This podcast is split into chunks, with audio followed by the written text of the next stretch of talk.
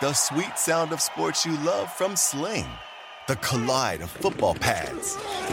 The squeak of shoes on a basketball court. The crack of the bat on a home run. The slice of skates cutting across the ice. But what about this one? That's the sound of all the sports you love, all at once. Starting at $40 a month. Experience it all live with Sling. Sling. Reese's peanut butter cups are the greatest, but let me play devil's advocate here. Let's see. So, no, that's a good thing.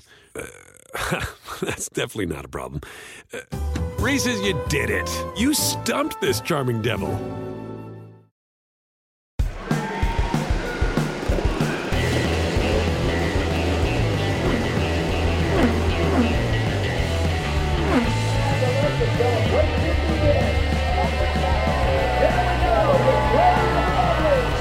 This is Off Track with Hinch and Rossi. Hello and welcome. oh God, I, I I feel like I sound horrible still. I feel like I went out hard on Sunday night and I lost my voice. Yeah. And now I still don't really sound like it myself. Yeah. Alex is not agreeing with me. Bye. He's agreeing with someone else that he's talking to in the room. he has a house guest who walked So- into his office, but Okay. So I. I feel bad that James James you shouldn't have to talk. Like you've been you've been talking so eloquently and Oh. so well for so many days in a row now. You must be very over it. I, I feel like it was easy to lose my voice on Sunday because it was already just like, like hanging on by a thread. I never really thought about that, about having to just actually talk for six hours a day every day for like a week and a half. And that that, that actually you wear your your throat your your voice wears out sometimes. That's a real For- thing. Oh, for sure. And like take that to the next level. Like let's look at Celine Dion, right? Five five live performances a week and Dude, I- singing her balls yeah, out. like absolutely taking your voice to the max. Like I don't understand how singers do it. I mean, I I can't tell if that's is that a skill? Is that something you can learn how to manage, or is that just It's got to be like genetic freakishness? it's got to be a, a a muscle of sorts, right? That you can train to have more tolerance. Because like you, you you hear about them doing like vocal exercises and warm ups and That is true. That is true. right. So it's got to be something that it's like I don't understand how people who are massage therapists like Oh, have their the hands. endurance within their hands. So it's got to be something that But that, I mean, that makes more sense. Like there's there's muscles is in your hands muscle. That There's you got to be a muscle in your throat that allows you to talk, right? Maybe you just have bitchy little vocal No, Are vocal cords muscles? I don't think. It's a tendon, right? Of Sorts. I don't know. Yeah, I don't know. It's that's never something I'll I've really what. looked into. We're certainly not going to look it up. No, no. So if anybody wants to send us a PDF on, you know, the ins and outs of how voices work and if you can train them to last longer, that'd be cool. Tim probably won't read it. Alex definitely won't read it, but I might glance it over. Um, well, thank you, Alex. That is kind of you to say. It was, um, it was. It's funny. We were joking about this this morning at the gym. Like, I put more hours. I what I call on air the equivalent of being on track, right? Not in terms of obviously effort and risk and all of that sort of thing, but like I had to be on for the entire every time there was a car on track for the entire month, bar one day. I got one day off.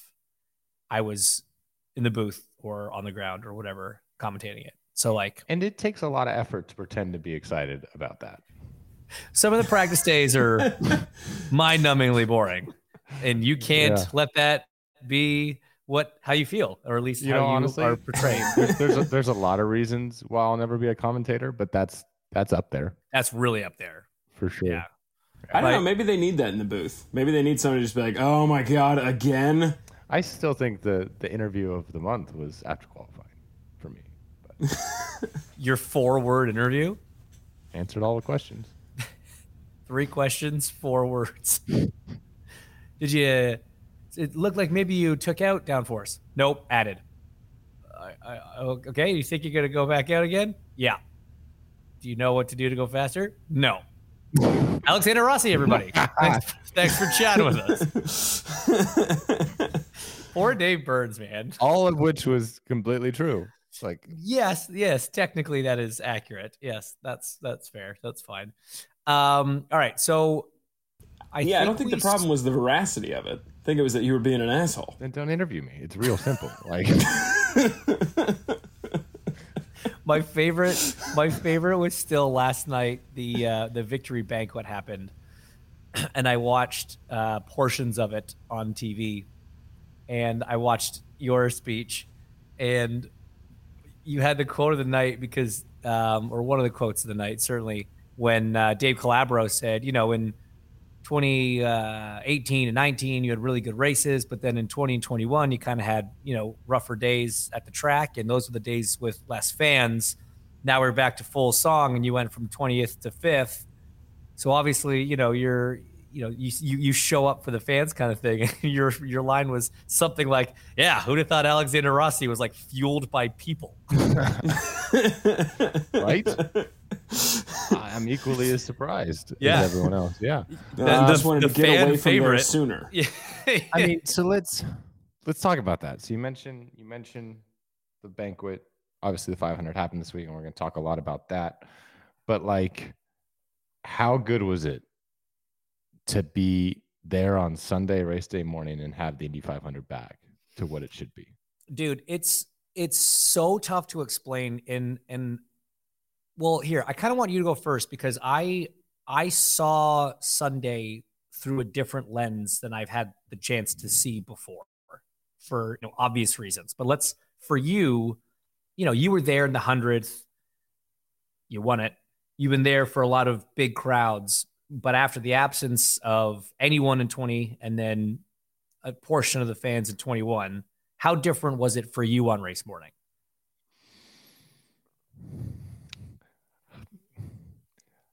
it i don't think it was different. It was it was what i fell in love with in 2016 you know 2020 and 2021 was the different ones. And those were the ones where you felt like there's something missing. This isn't the same. This is cool, right? Because it's still the Indy 500 and we still want to win. But like there was there were so many elements that weren't right, and there were so many things that you just you missed immensely. Because it's not again when you're in the moment when you're competing when you're there working when you're doing it up until 2020 this was all just kind of normal and you took it for granted right you you truly truly did so then having it all come back it was like this is this is awesome. This is what makes me love this race so much and makes me want to keep coming back and doing it over and over again. So I don't think it was different. I just think it was such a relief to have those same emotions and those same feelings like borderline. I know again, this is going to surprise people, but walking through gasoline alley, like you're almost emotional about it because you oh, kind of almost emotional. tunnel. you come out of that tunnel and you see you see everyone, you hear everything. You just it it absorbs you, and um, it was really really cool. Yeah, it's uh, it's it's so powerful. I think being there on race morning and just feeling that energy back in in the stadium, you know, and for me it was so it was such a different experience, man.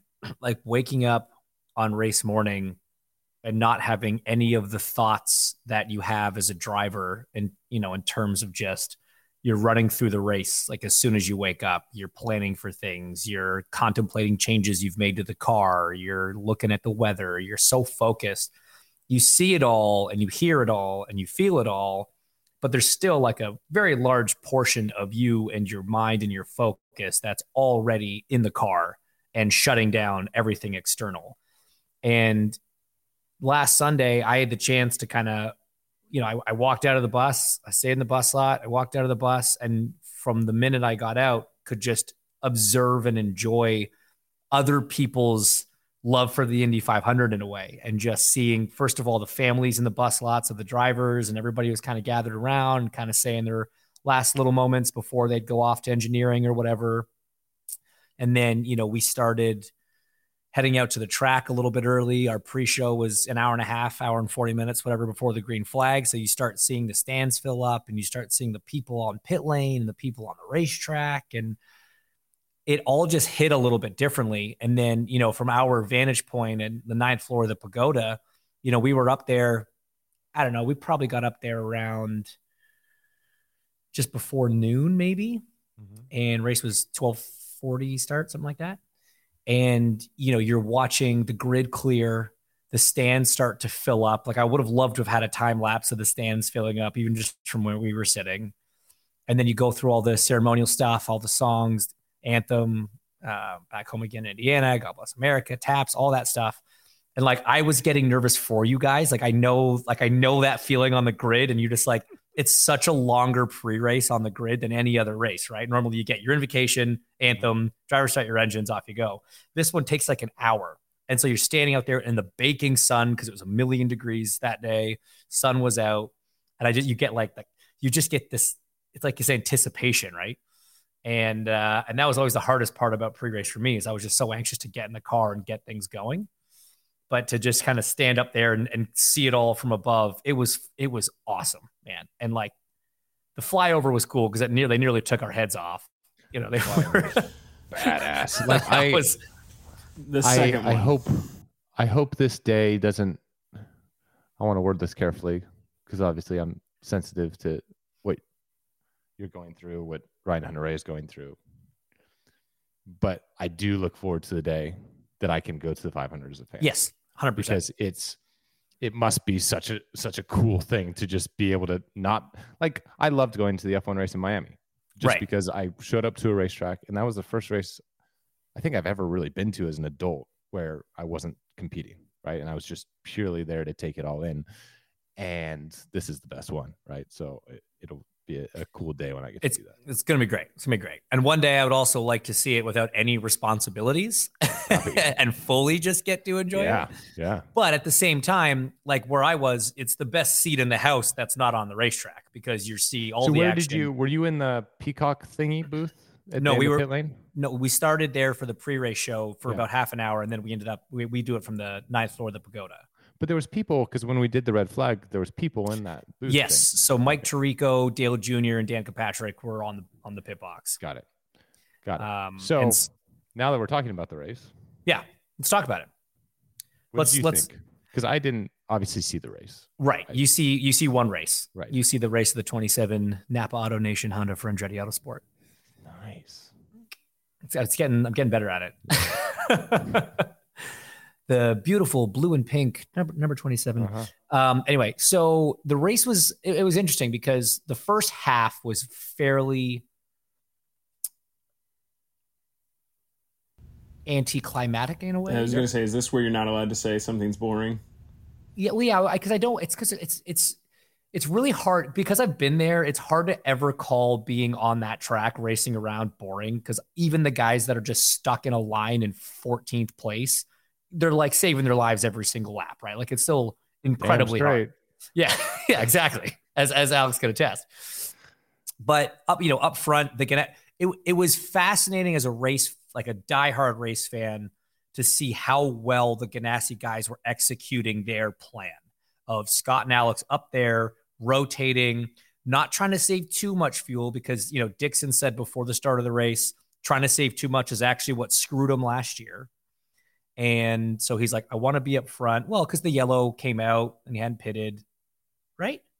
You disagree with that? No, I, I do because I was on that same exact boat. Right. What what screwed us was we were fine. We made it.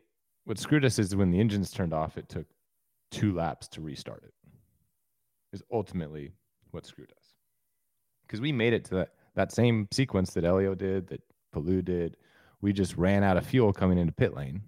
Right. And then we had to reprime the engines for two laps. Right. So, so you, so you didn't you didn't make it. Well, no, because we did. It's not like we had to get towed back to pit lane. Like okay, you can ha- coast into your box. Had you had you pit before the yellow, it would have been better. Sure. Right. And other guys pit before the yellow had you been able to fuel and plug a starter and also 100%. 100%. Yeah. Anyway, anyway, Scott's approach was going to be different this year. It was going to be out front, lead the laps, work with his teammate to save a bit of fuel, whatever, whatever. Like that first stint, man, Pato maybe was kind of running fourth, fifth. And he went like four or five laps longer in that first stint because he never let a lap and was just coasting around the whole time. So that's over the race. That's obviously a huge difference and a big advantage. But these guys just had their plan. They were sticking to it. Rinus was kind of involved, whatever, whatever. And then, you know, the, the Rinus accident was kind of a surprise. Didn't really, it was kind of too early to change anything. It was sort of right around the time people needed to stop anyway, or right after everyone had just stopped. So it didn't really change the complexity. But then once we got to the second half and we had those other accidents that kind of happened in odd parts of the pit cycles, then it was really interesting. So, like the first half of the race, it was more just kind of an awe of how fast the Ganassi cars were and how flawlessly they were executing their strategy. Palou got hosed by the penalty. You're like, okay, now they've lost, you know, one of the dogs in the fight. Rinus has his accident. So two of the top three cars are now essentially out of contention. And it just mixes up the whole thing. Then all these accidents happen, guys mix up. And then the way it ended, have you I, have, I assume you haven't rewatched the last little bit. I did. You did. How far back did you like watch? I just watched the last 30. Oh yeah, okay, or so 20 perfect. or so, yeah. So you get, you know, the McLaren guys got themselves in an incredible position. Mm-hmm. Felix was leading, Pato was second, and then there was this rocket ship that was lit up behind them that under green just drove up to, through, around, and away from And left. Yeah. Just, I, I mean, never all race or all month has anyone been able to just walk away from another car while leading a pack like that, like Marcus did. That thing was absolutely on fire. So when that when the yellow came out with six to go or whatever, I was just like, oh my God. And I knew it was gonna go red. I just knew they were gonna do it. And they had to do it. And it was the right move 100%.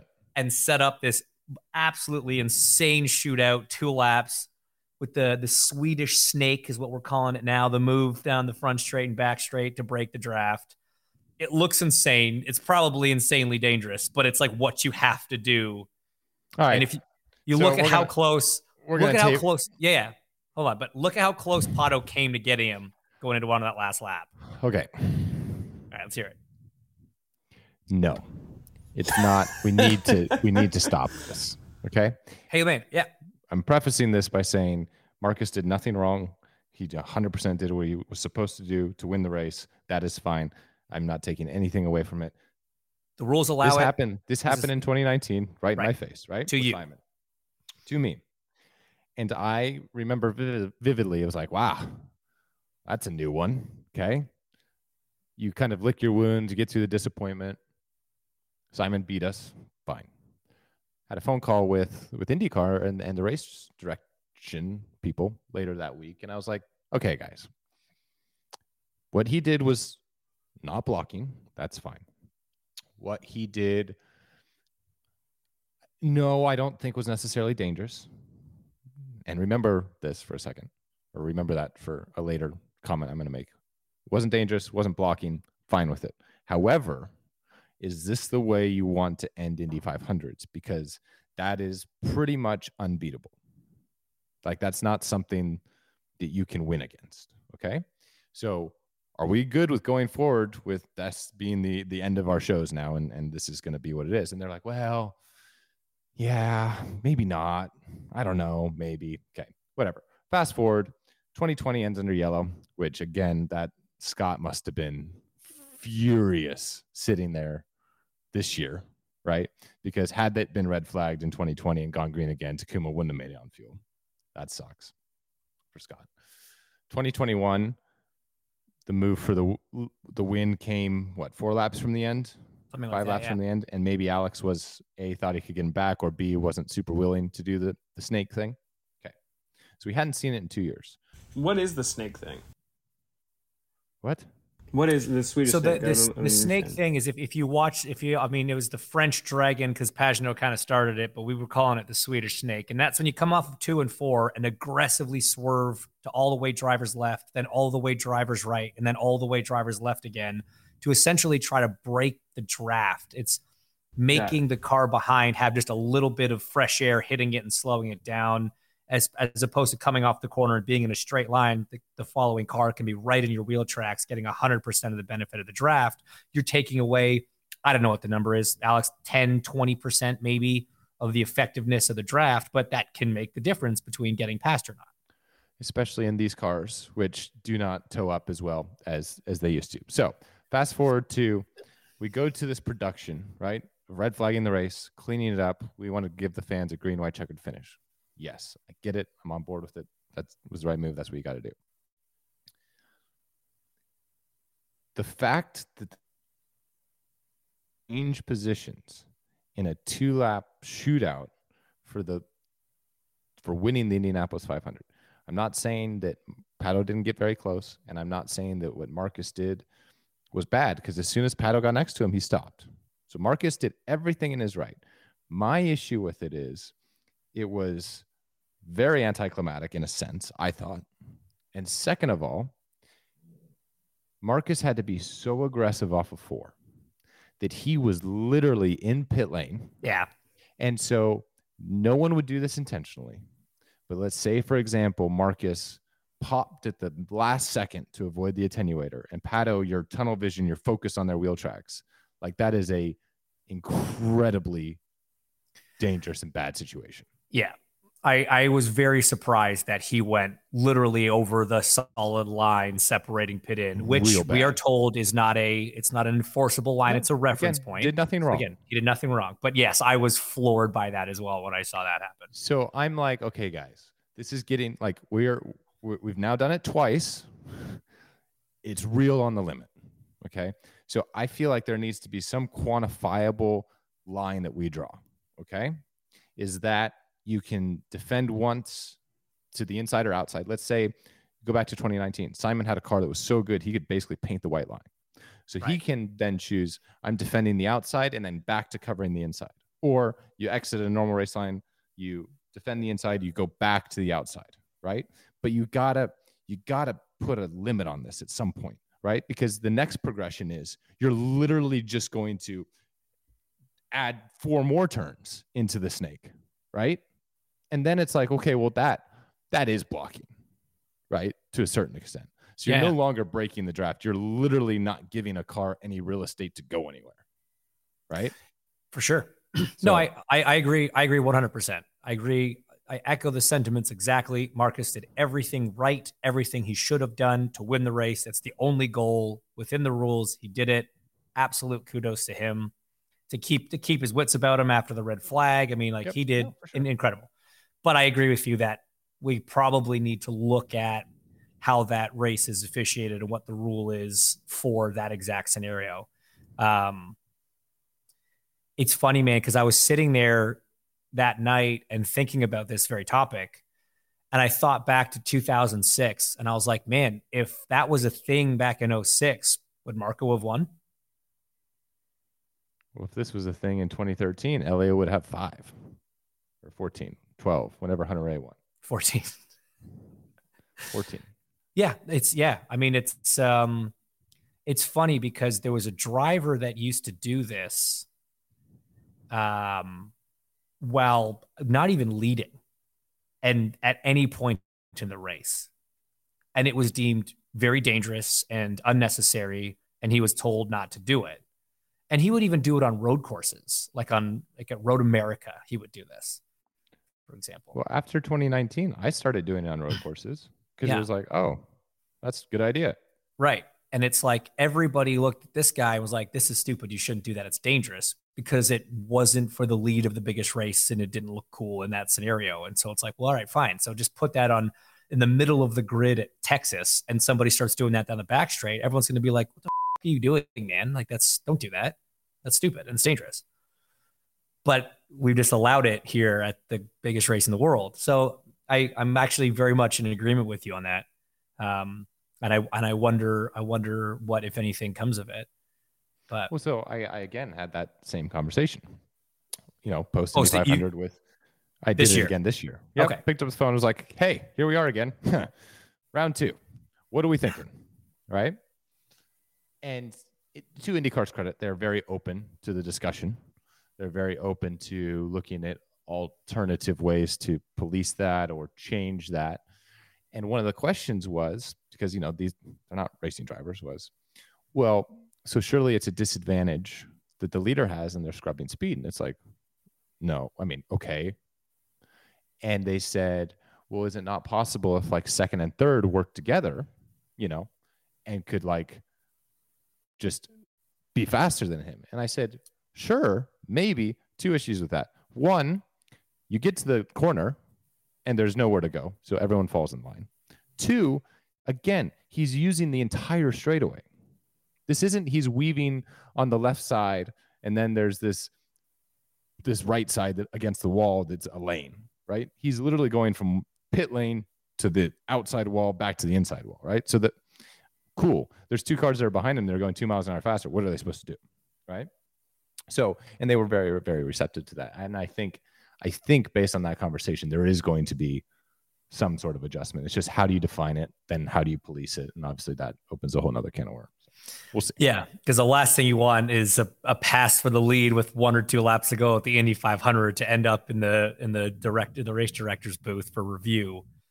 Because well, so so the, an argument was, well, then you never want to lead, and it's like, okay, that is part of the strategy. Like I Hunter-Reay decided that he was okay to let Helio go because he knew he could potentially get a run and line it up and go for it in the last lap. Like that Man, is also part of the race. When yeah, when you when you look back at um, you know the, the that that era, the 2012 to 14 with the original body kit, even the manufacturer kit era, that that was the deal. Like you, you always had to think, all right, when do I want to make this move? Because as soon as I'm out front, I'm now susceptible to getting getting past.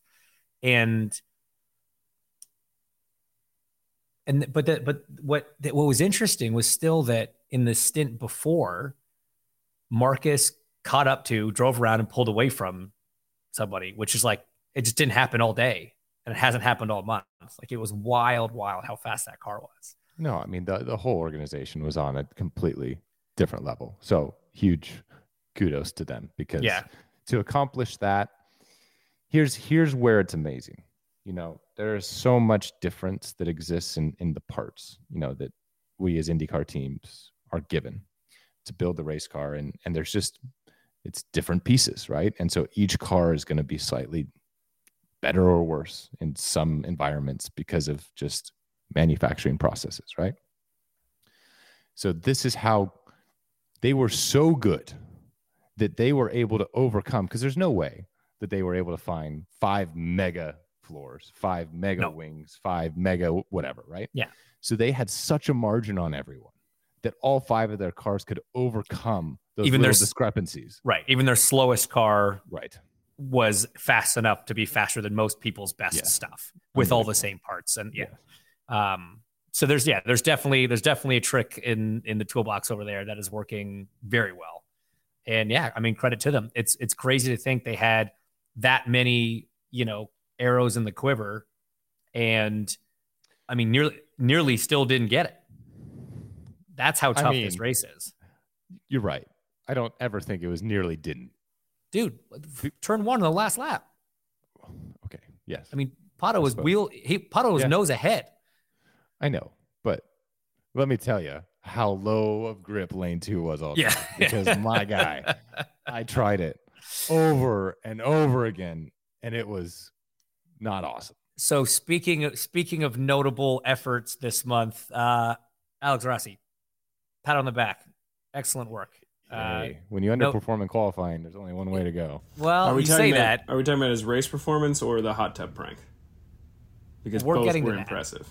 We're getting to that. Um, so yes, uh, fifth from twentieth, highest placing Andretti Autosport or Andretti Autosport affiliated car. Uh, very, very and there's a lot of them. That's like a, a quarter of the field. Yeah. So uh, very Good very solid. it was nice to see. Uh, it was nice to see Alex Rossi back where he belongs at the speedway at the sharp end, and on a very difficult day. Can we can can you talk to us just about turn two and what the hell was going on there and why it was so difficult and why we lost so many cars there? Uh, yeah, I mean it's it's a tough one to explain. I mean, James, you'll understand. So like, you know, there was a wind that was, it was either from two to four, so a diagonal from two to four, or just a straight head tailwind from two to 3 mm-hmm. right? So either of those situations where you'd kind of come through turn one and you would you would kind of go into a a wind of sorts. Like you'd you'd come out of because if it's a direct headwind, right, it's pretty stable. You turn in, and then there's an adjustment because you're either turning into some wind or you're leaving that wind that was helping you, right? So turn one in the middle was strange. And so there would just be some inconsistencies that would happen on the mid to exit there, but it was pretty manageable, right? But what we've really realized, and it's something that we all, I think, intuitively know, but until you like talk about it, it's like, ah, oh, that makes a lot of sense.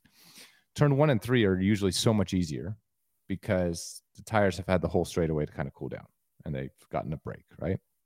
And you go through one and three, and then two and four, the tires have done a lot of work at 220 miles an hour to keep this little race car pointing in the right direction. And so then any other kind of thing that can be a performance disadvantage, whether that's wind or track temp, because sun's beating on this particular area of the track, the tire has that much less margin and availability to give you that grip, right? So you'd come out of one and it was already kind of kind of strange. So you get to two, which was by far the worst wind that you could ask for, in the sense that you were turning in, and as you got to the middle of the corner, wind was coming up the back of the car, which is a downforce loss, is a COP loss, and COP meaning you lose the the the amount of aero, aerodynamic front grip essentially. Aerodynamic front grip, and you're also picking up the rear of the car.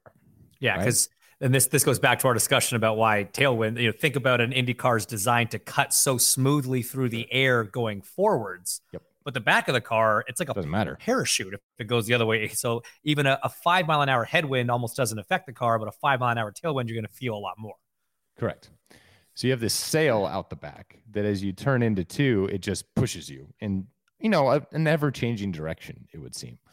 Um, so usually, you know, you're fifth gear by yourself in traffic, most of the corners. Like that's just the gear, the race gear that you choose. Six gears when you're in a straightaway in a tow fourth gears when there's a lot of traffic and you have a, a, a slowdown gear essentially.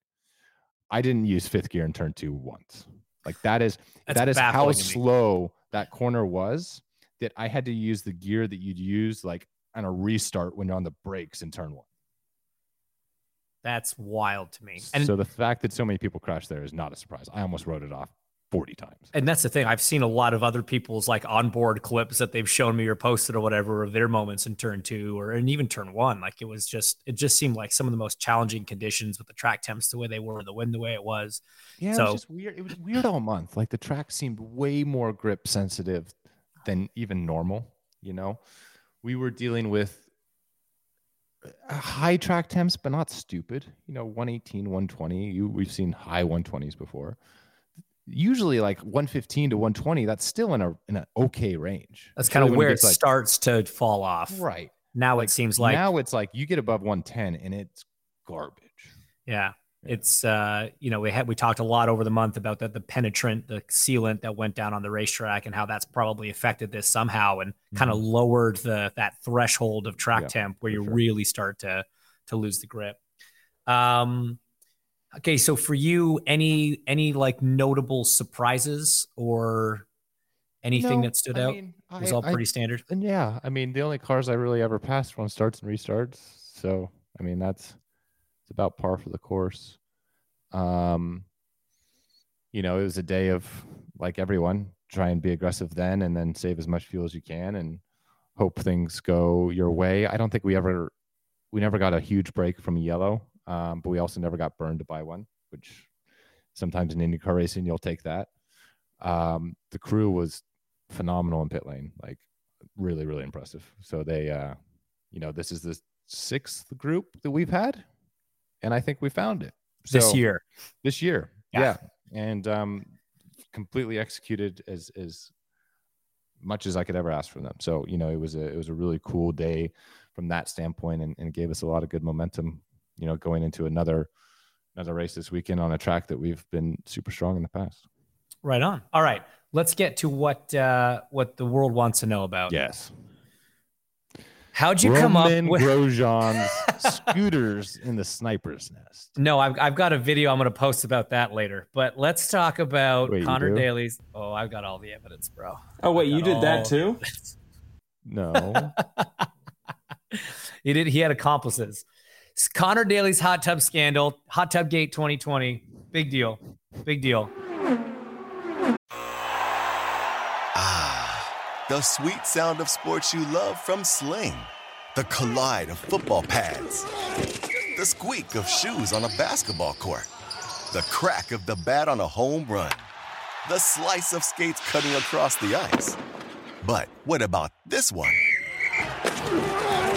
That's the sound of all the sports you love, all at once. Starting at $40 a month. Experience it all live with Sling. Sling. Reese's peanut butter cups are the greatest, but let me play devil's advocate here. Let's see. So, no, that's a good thing. Uh, that's definitely not a problem. Uh, Reese's, you did it. You stumped this charming devil. At Bet365, we don't do ordinary. We believe that every sport should be epic. Every basket, every game, every point, every play. From the moments that are legendary to the ones that fly under the radar. Whether it's a three pointer at the buzzer to tie the game or a player that goes two for two at the foul line. Whatever the sport, whatever the moment. It's never ordinary at Bet365.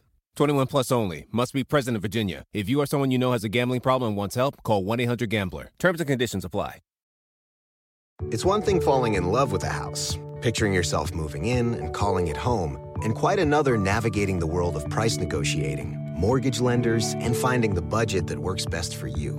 An agent who's a Realtor can make understanding that world easier. Realtors have the expertise, access to proprietary data, and tools to help you get from imagining living somewhere to actually doing it.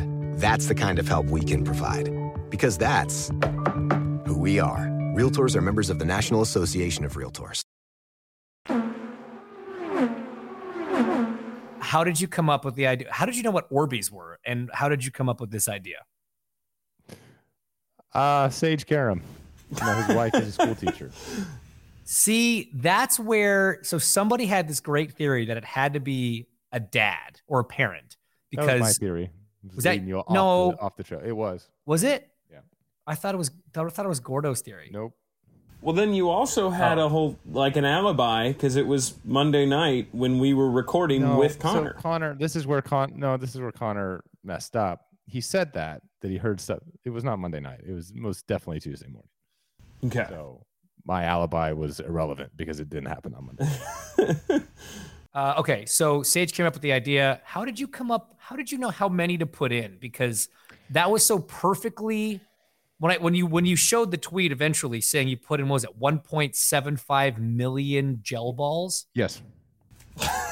that absolutely baffles everything and everyone. But Yep. how, how did you Four hundred eighty-three dollars worth, I think. almost as much as the hot tub itself? Yep. mhm. So tell me, tell me how you knew how many to put in. Was this like a volume? Yeah. James, Like, it's a simple equation. You know, I did a lot of research, got in on the forums. You know, there's a lot of there's you, a lot of things you know, there's, there. there's a weird subreddit about Orbeez. in hot tubs. Yeah, 100%. Our Orby hot tubs. So yeah. depending on depending on the brand, depending on the size of the Orbeez that you're essentially they're going to grow to, there's a equation that you can do for the volume of the hot tub. So then you research how many gallons the hot tub is and essentially how full you want it. And so here we are. 1.75 million Orbeez to fill a 242 gallon portable hot tub. Um But who's who's counting? yeah, no, awesome, and and incredibly easy to do. Like all I had was like a, like a one of those storage like Tupperware things, like the keep Yeah, Christmas stuff storage in. bin. Yeah.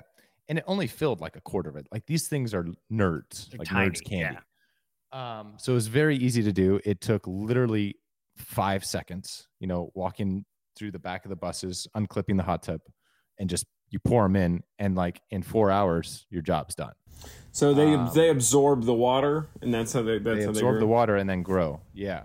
Hilarious. and it just it worked out exactly as we could have dreamed of and and here's the thing i don't know how this happened but i'll send it to you guys and you can post it or not sage and i's dream and how this came true because we had nothing to do with it. I, hand on heart, hand on. Oh, I, I know. Yeah, I know where this is going. You had nothing to do with this part.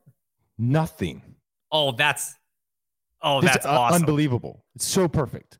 So Sage and I's dream was that Connor was going to have some guests over to the hot tub, and he was going to find the Orbeez for the first time He was in front of sh- in front showing of his off guests. his hot tub to Correct. his guests. Yeah. Correct.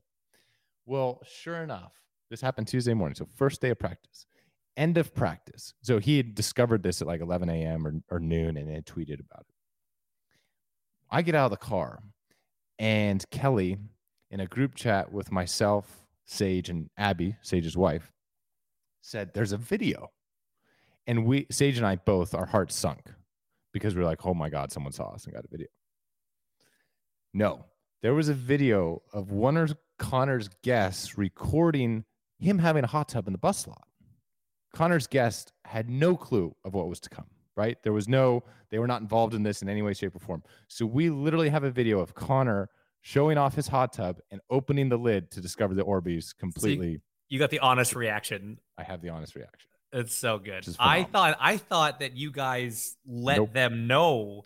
No idea who these guests were, that he was having guests over, never met them in my life. Yes. Unbelievable. That's terrific. That's absolutely Yeah. terrific. It, so it, it came off as the perfect prank, and we got everything that we could have ever desired from it. And it and it and it lasted the entire next week. Next two Sure weeks. Sure Yeah, did. it took him It a was, it while was to a take topic care of in the pre-race show. Well, it's not. So what was funny was he was like, "Yeah, I've had some friends come over, and you know they they have experience with these, and they estimate there's like four hundred thousand in there, which is crazy." And and Sage and I were just pissing ourselves. yeah, keep going, pal. you are you are not even remotely close to how many of those little balls are in there.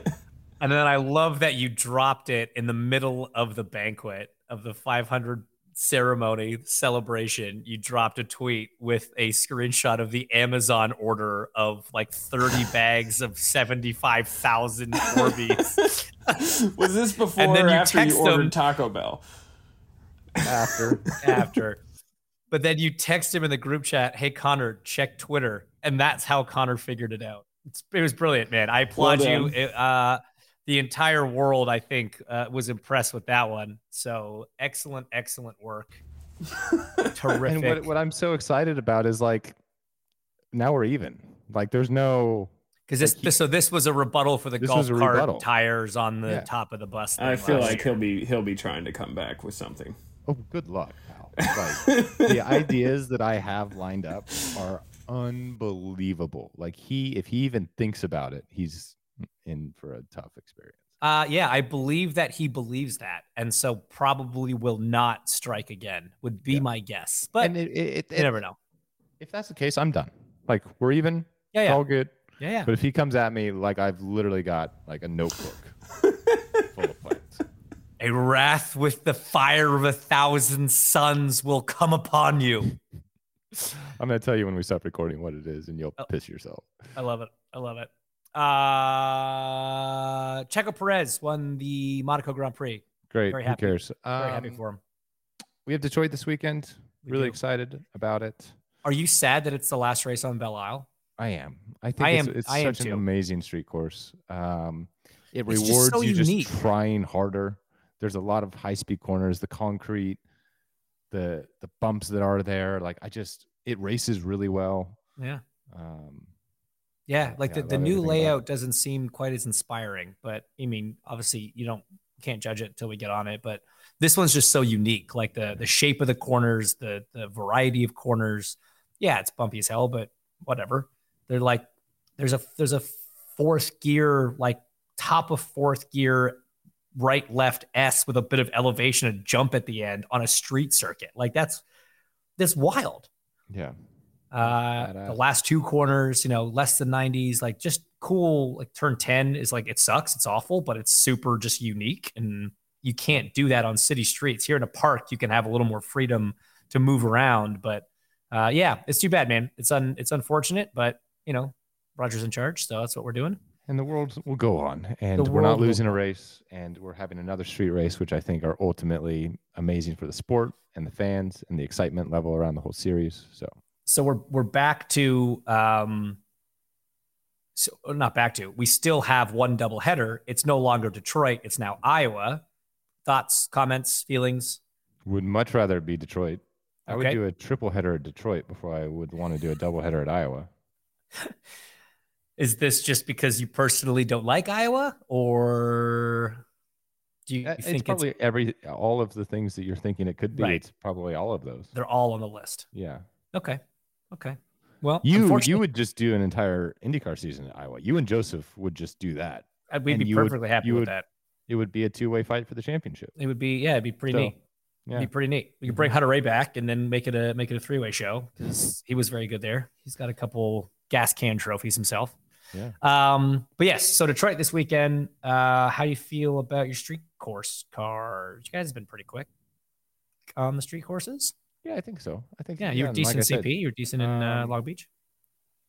you know we've we've been the first or second quickest car there for the past four years and still have not found a way to win this one so i think we're planning on going there and probably if we do our jobs right starting on the front row and hopefully we can come away with there with a win before it goes away Love that. Yeah, well, here's hoping. Uh, make sure to tune in on NBC. Don't miss man. us. check it out And uh, yeah, Indy 500 done and dusted. Always an awesome event. So so nice to have everybody out. Huge uh, huge props to everyone that came out to the race, came out to the Snake Pit. We're hanging out in uh, different lots and tailgating and whatever, whatever. And just selfishly, personally, I want to thank everybody on the NBC team for all the hard work. It's a it's a long month for everyone, whether it's mechanics, officials, uh, drivers, but uh, everyone that works at IMS, the entire IMS staff, Doug Boles and, and everyone he's got there, and everyone on the on the production team from NBC. It was a heck of a run, but uh, thrilled with it. Happy that uh, we're through it. We survived it, and now we can move on to this next uh, next in the season. So thanks again, guys, for tuning in, and we'll see you guys next.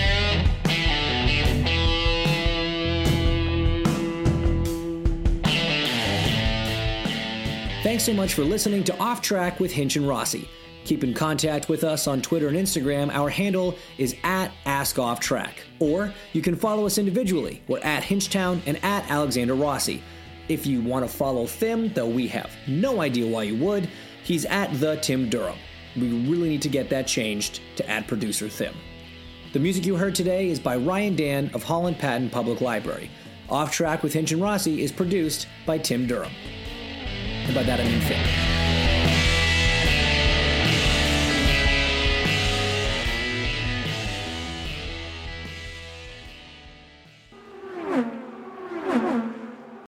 Reese's peanut butter cups are the greatest, but let me play devil's advocate here. Let's see. So, no, that's a good thing. Uh, that's definitely not a problem. Uh, Reese's, you did it. You stumped this charming devil. At Bet365, we don't do ordinary. We believe that every sport should be epic. Every goal, every game, every point, every play. From the moments that are legendary to the ones that fly under the radar. Whether it's a game-winning goal in the final seconds of overtime or a shot on the goal in the first period. Whatever the sport, whatever the moment. It's never ordinary at Bet365. 21 plus only. Must be present in Virginia. If you or someone you know has a gambling problem and wants help, call 1-800-GAMBLER. Terms and conditions apply.